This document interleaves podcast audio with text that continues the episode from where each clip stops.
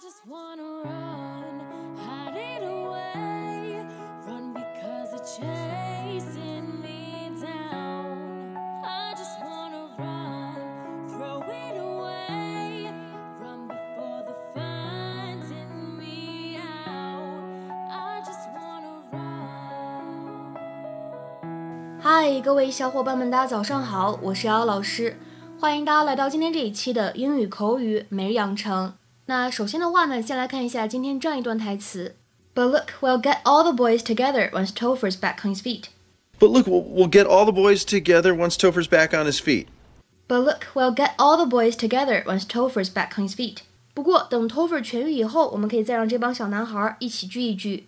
But look, we'll get all the boys together once Topher's back on his feet.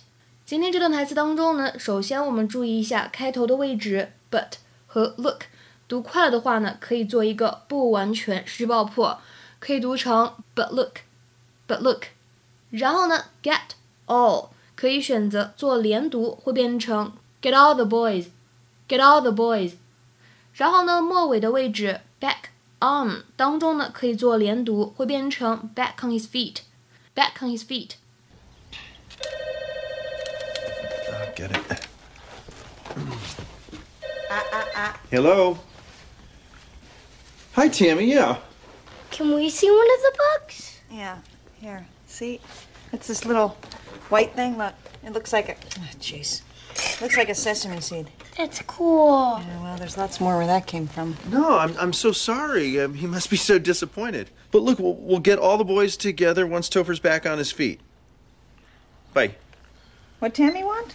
She's canceling Topher's birthday party on Sunday. He's come down with the measles. So. Measles, huh? Yeah. What?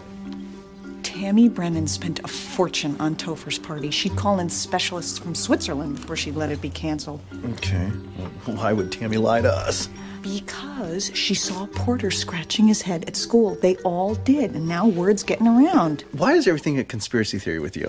I mean, lots of kids get lice, it's not that big a deal. Well, it is for the rich BITCHs at Barcliff Academy. Lynette. It's been one day and they were disinvited to a birthday party. If rumors start flying, these boys can kiss campouts and pool parties goodbye.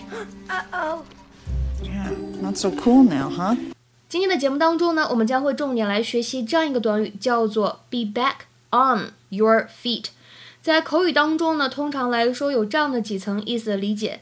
第一层呢，就是字面的意思，指的是摔倒之后站起来，literally standing again after a fall。比如说，举一个例子，I had a hard time getting back on my feet after I slipped on the ice. I had a hard time getting back on my feet after I slipped on the ice. 在冰面上摔倒之后，我好不容易才爬起来。那第二层含义呢？我们说可以用来指某一个人呢，在生病了一段时间之后，终于恢复了健康。像今天视频当中呢，其实就是这样一个意思了 ：to be healthy again after a period of illness。